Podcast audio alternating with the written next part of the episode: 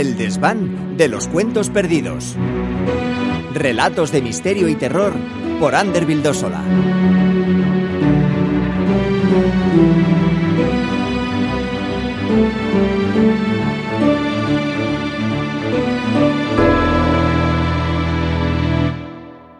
El misterio de Cornwall, de Agatha Christie. Suscríbete y apoya este canal en iVox para escuchar los capítulos antes que nadie y sin publicidad.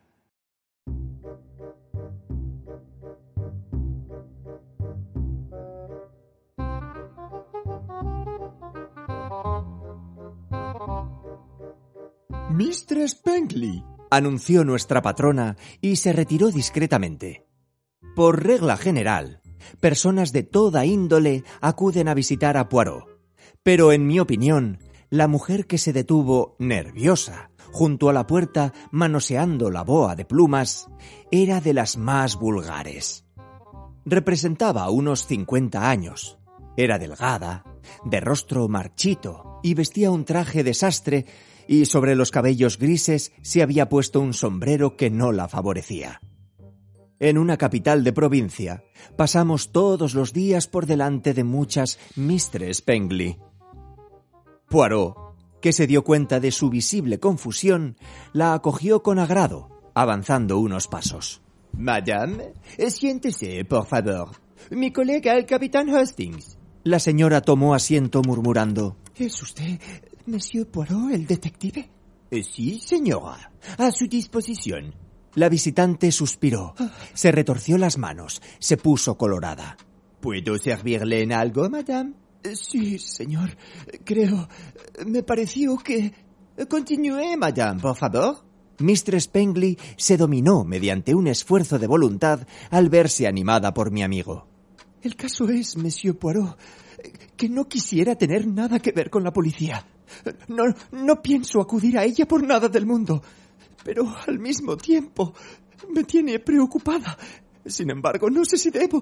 Mistress Pengley cayó bruscamente. Yo no tengo nada que ver con la policía, le aseguró Poirot. Mis investigaciones son estrictamente particulares. Mistress Pengley se aferró a la palabra. Particularmente eso es. Es lo que deseo. No quiero habladurías, ni comentarios, ni sueltos en los periódicos. Porque cuando la prensa desbarra, las pobres familias ya no vuelven a levantar la cabeza. Además de que no estoy segura. Se trata de una idea, una idea terrible que se me ha ocurrido y que no me deja en paz. Hizo una pausa para cobrar aliento y luego siguió diciendo. No quisiera juzgar mal al pobre Edward, mas suceden cosas tan terribles hoy día. Eh, permítame, ¿Edward es su marido? Sí. ¿Qué es lo que sospecha?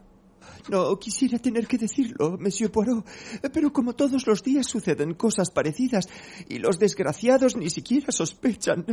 Yo comenzaba a desesperar de que la pobre señora se decidiera a hablar claro, pero la paciencia de Poirot era inagotable. Explíquese sin temor, madame. Verá cómo se alegra cuando le demostremos que sus recelos carecen de fundamento. Es muy cierto. Además de que cualquier cosa será mejor que esta espantosa incertidumbre, Monsieur Poirot. Temo que... me están envenenando. ¿Qué le induce a creerlo? Una vez superada la reticencia de Mistress Pengley, se metió en una intrincada serie de explicaciones más propias para los oídos de un médico que para los nuestros de índole policíaca. Con que dolor y malestar después de las comidas, ¿no es eso? dijo Poirot pensativo. ¿La ha visitado un médico, madame? ¿Qué dice? Dice que tengo una gastritis aguda, pero he reparado en su inquietud, en su perplejidad. Cambia continuamente de medicamentos, pero ninguno me sienta bien. ¿Le ha hablado de sus temores? No, Monsieur Poirot. No quiero que se divulgue la noticia. Quizás sea realmente una gastritis lo que padezco. De todas maneras, es raro que en cuanto se va Edward de casa todos los fines de semana, vuelva a sentirme bien. Incluso Freda, mi sobrina, se ha fijado en ello. Luego está lo de la botella del veneno para las malas hierbas, casi vacía, a pesar de que asegura al jardinero que no se utiliza. Mr. Spengly miró con expresión suplicante a Poirot, que sonrió para tranquilizarla mientras tomaba papel y lápiz. Eh, vamos a ser prácticos, madame, dijo. ¿Dónde residen ustedes? En Polgarwith, pequeña ciudad de Cornwall. ¿Hace tiempo que habitan en esta ciudad? Catorce años. ¿Usted y su marido son los únicos habitantes de la casa? Eh, ¿Tienen ustedes hijos? No. Eh, pero, ¿sí una sobrina? Sí. Freda Stanton, hija de la única hermana de Edward.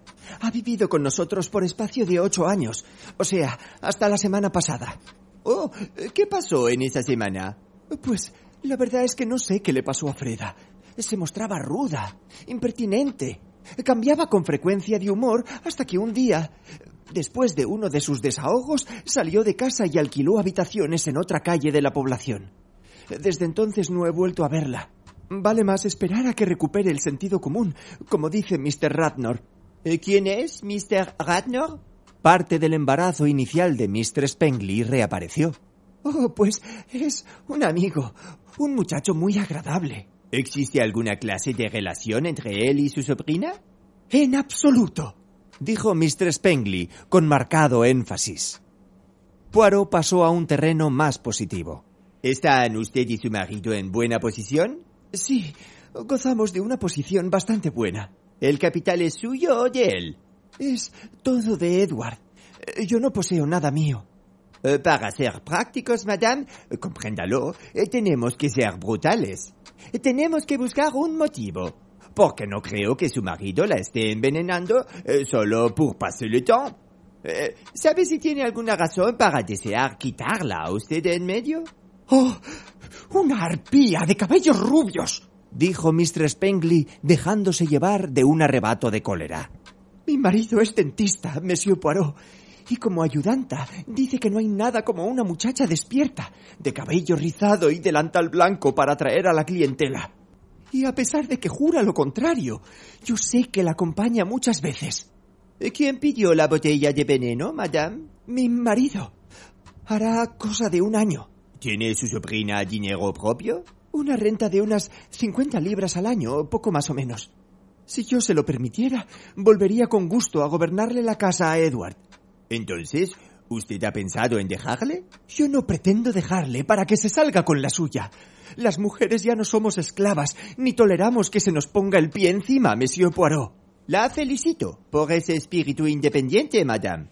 Eh, pero seamos prácticos. ¿Piensa volver hoy a Polgarwith? Sí, eh, vine aquí de excursión.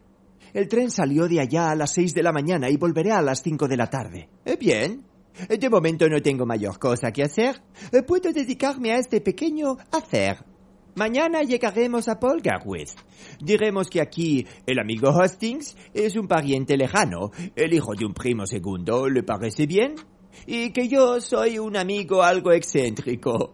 Entre tanto, coma únicamente lo que prepara en sus manos o se haga bajo su dirección. ¿Tiene una doncella de confianza? Sí, Jessie es buena chica, estoy segura. Entonces, hasta mañana, madame. Valor. Poirot acompañó a la señora hasta la puerta y volvió pensativo a instalarse en su sillón. Sin embargo, su absorción no era tan profunda que no reparara en dos plumitas arrancadas de la boa de plumas de Mr. Spengly por la agitada señora. Las cogió con cuidado y las echó a la papelera. Bueno, Hastings, me preguntó. ¿Qué deduce de lo que acaba de escuchar? ¿Eh? Nada bueno, respondí. sí, si lo que sospecha la señora es cierto. Pero, ¿lo es? Hoy en día ningún marido puede pedir así como así una botella de hierbas. Si su mujer padece de gastritis y además posee un temperamento histérico, la carne estará en el asador. ¿Así que cree usted que solo se trata de eso? Ah, voilà. No lo sé, Hastings. Pero el caso me interesa enormemente, aunque en verdad no es nuevo. De aquí que haya hablado del histerismo, aun cuando Mistress Pengley no me parece muy histérica. Eh, sí, o mucho me engaño, o tenemos aquí un drama intenso y muy humano. Eh, dígame, Hastings, eh, ¿cuáles son a su manera de ver los sentimientos que su marido inspira a la buena señora? La fidelidad en lucha con el miedo, sugerí. Eh, sí, de ordinario, una mujer acusará a todo el mundo menos a su marido. Se aferrará a su fe en él contra viento y marea. Pero la otra vendrá a complicar las cosas. Sí, bajo el acicate de los celos, el amor puede transformarse en odio. Pero el odio la movería a acudir a la policía, no a mí. Querría armar un escándalo y que todo el mundo se enterara. Eh, no, no, utilicemos las células grises. ¿eh? ¿Por qué ha venido a buscarme? ¿Para que le demuestre que sus sospechas son infundadas o para que las confirme? Mm. Ah, tenemos aquí el factor desconocido, algo que no comprendo. ¿Es nuestra Mistress Pengley una actriz estupenda? No, era sincera. Juraría que era sincera y por ello me interesa. Haga el favor de mirar en la guía de ferrocarriles el horario de los trenes. El que más nos convenía era el de la 1.50, que llegaba a Polgarwith poco después de las dos. El viaje se verificó sin obstáculos y salí de una agradable siestecilla para bajar al andén de una pequeña y oscura estación. Nos dirigimos con nuestras maletas al Dachi Hotel, y después de tomar una cena ligera, mi amigo sugirió que fuéramos a hacer una visita a mi supuesta prima. La casa de los Pengley se hallaba algo distante de la carretera y tenía delante un jardín de un estilo pasado de moda. La brisa nos trajo el perfume de diversas flores. Parecía imposible asociar ideas de violencia a aquel encanto tan propio de pasadas épocas. Poirot llamó al timbre y luego con los nudillos, pero nadie contestó a su llamada. Entonces volvió a pulsar el timbre. Después de una corta pausa, nos abrió una doncella desmelenada, con los ojos colorados, que resollaba con fuerza. Deseamos ver a Mistress Pengley, explicó Poirot. ¿Podemos pasar? La doncella se nos quedó mirando fijamente. Con una franqueza poco usual, replicó luego. Entonces, eh, ¿no saben la novedad? Oh, Mr. Spengley ha fallecido. Hace media hora, poco más o menos, que ha dejado de existir. Nosotros la miramos aturdidos. ¿De qué ha muerto? pregunté después. No lo sé. Pero les aseguro que si no fuera porque no quiero dejar a mi pobre señora sola, haría las maletas y saldría de aquí esta misma noche. Claro que no puedo dejarla, porque no tiene a nadie que la vele.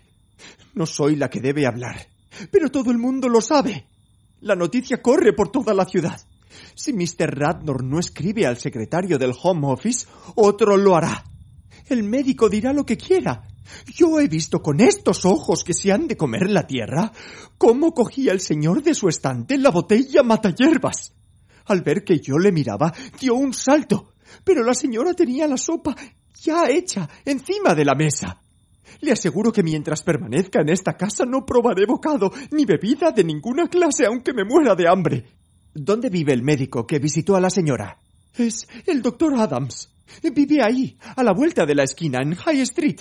Es la segunda casa. Poirot le volvió bruscamente la espalda. Estaba muy pálido.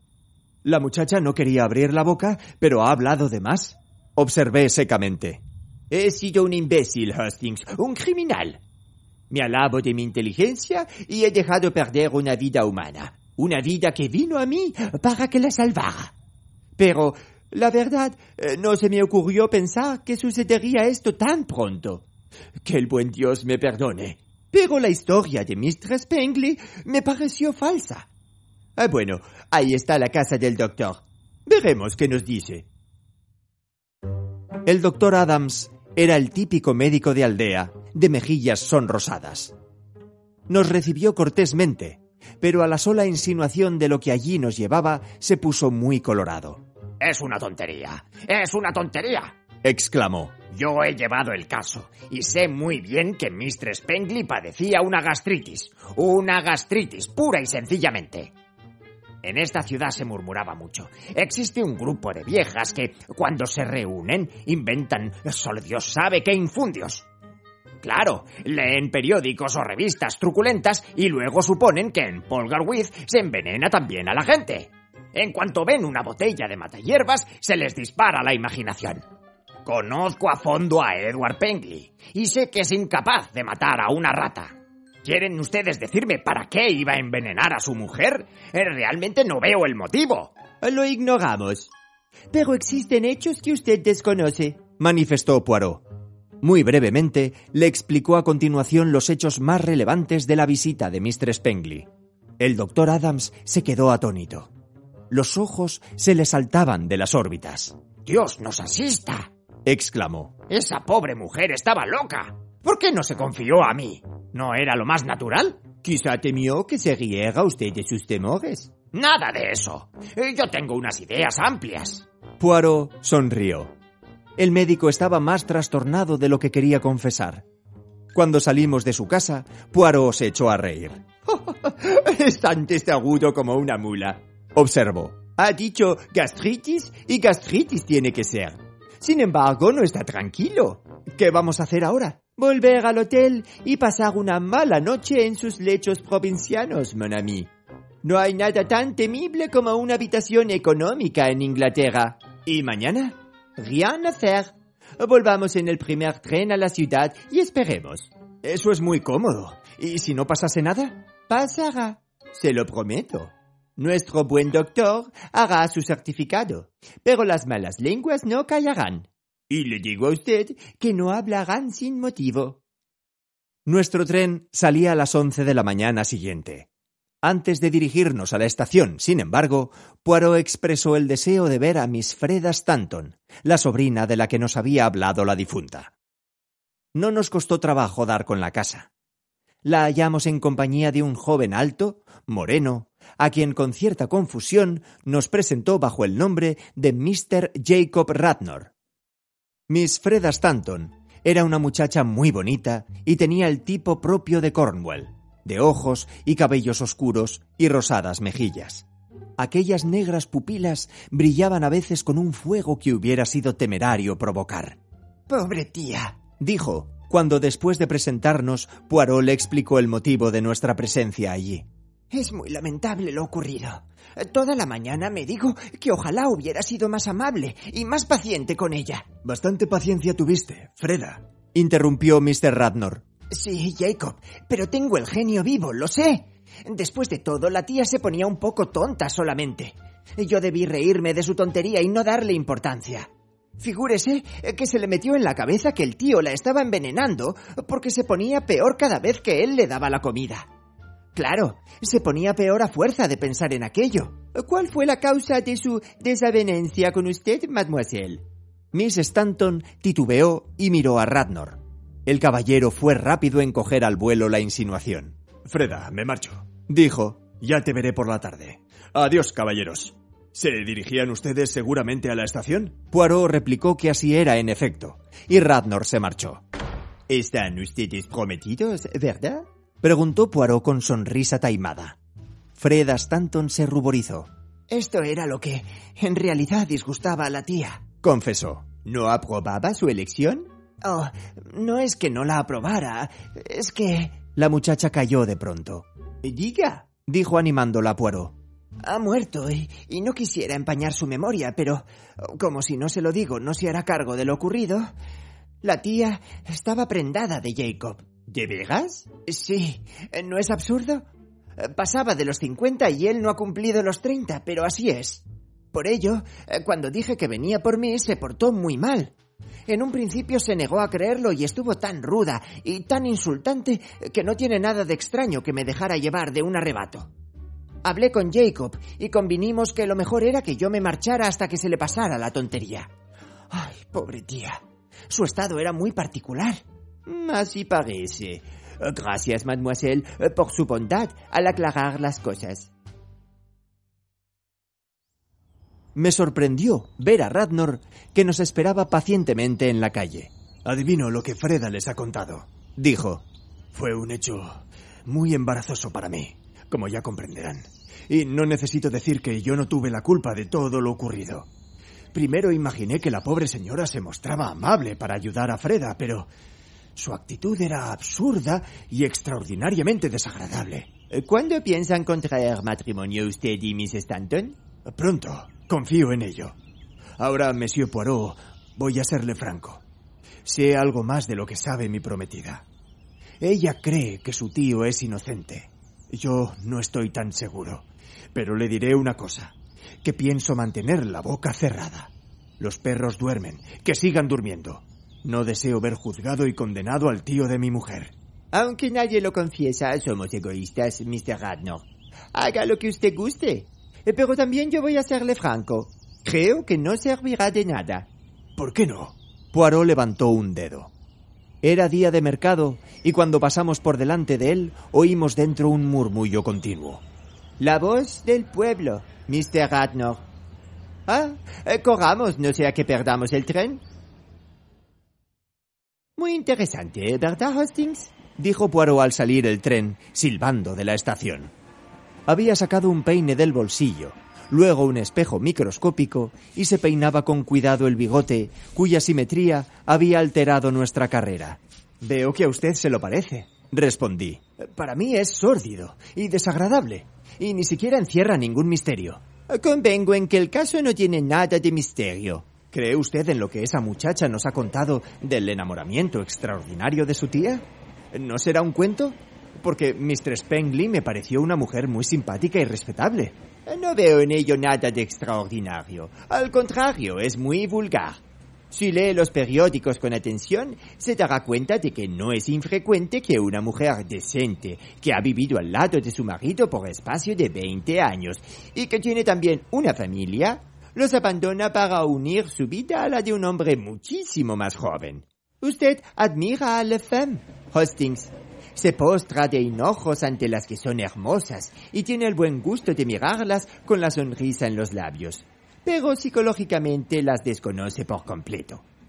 En el otoño de la vida de una mujer es justamente cuando llega siempre para ella el mal momento, un momento de locura en que anhela vivir una novela, una aventura antes de que sea demasiado tarde. Y lo mismo sucede a la respetable esposa de un dentista de provincia. Así pues, ¿usted opina que todo hombre hábil puede aprovecharse de dicho momento yo no me atrevería a llamar hábil a Pengley, murmuré. Toda la población murmura de él. Sin embargo, creo que tiene usted razón. Radnor y el doctor, las dos únicas personas que saben algo, desean acallar esos rumores. Él ha conseguido esto, desde luego. Me hubiera gustado conocerle. Eh, pues puede salirse con la suya. Vuelva en el próximo tren y dígale que le duele una muela. Yo le dirigí una mirada penetrante.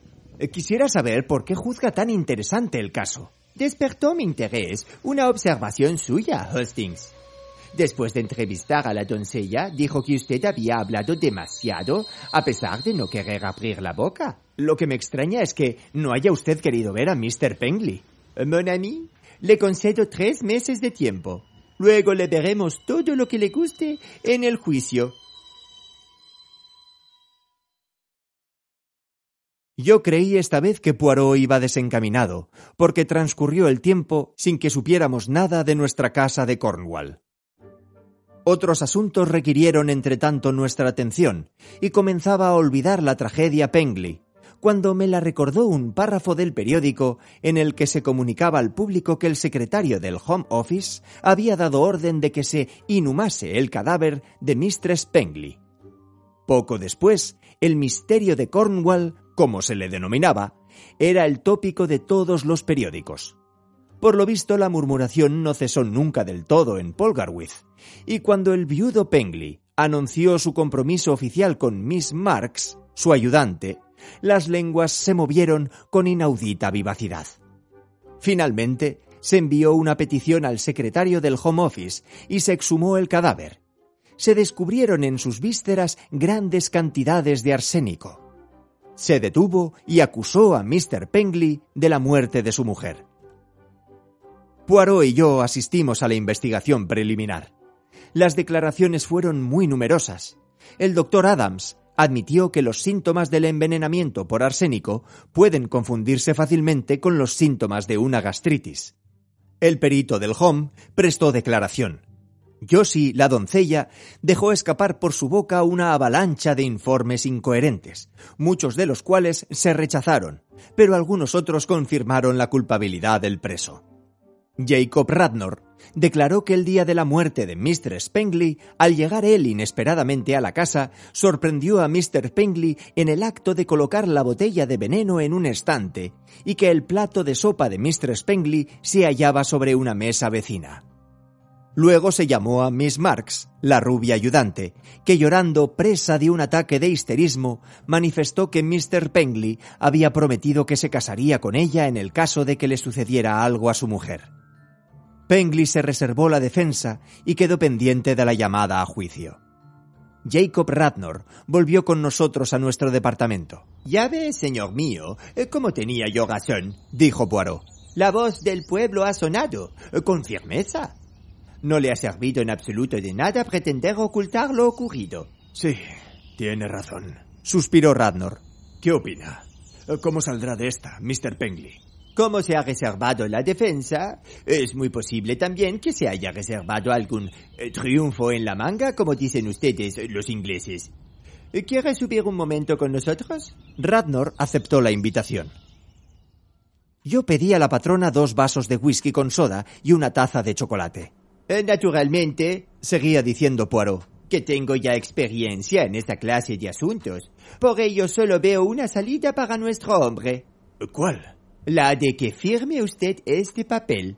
Y con la agilidad de un conspirador, mi amigo se sacó del bolsillo una hoja de papel cubierta de caracteres de escritura. ¿Qué es eso? La confesión escrita de que fue usted el que asesinó a Mistress Pengley.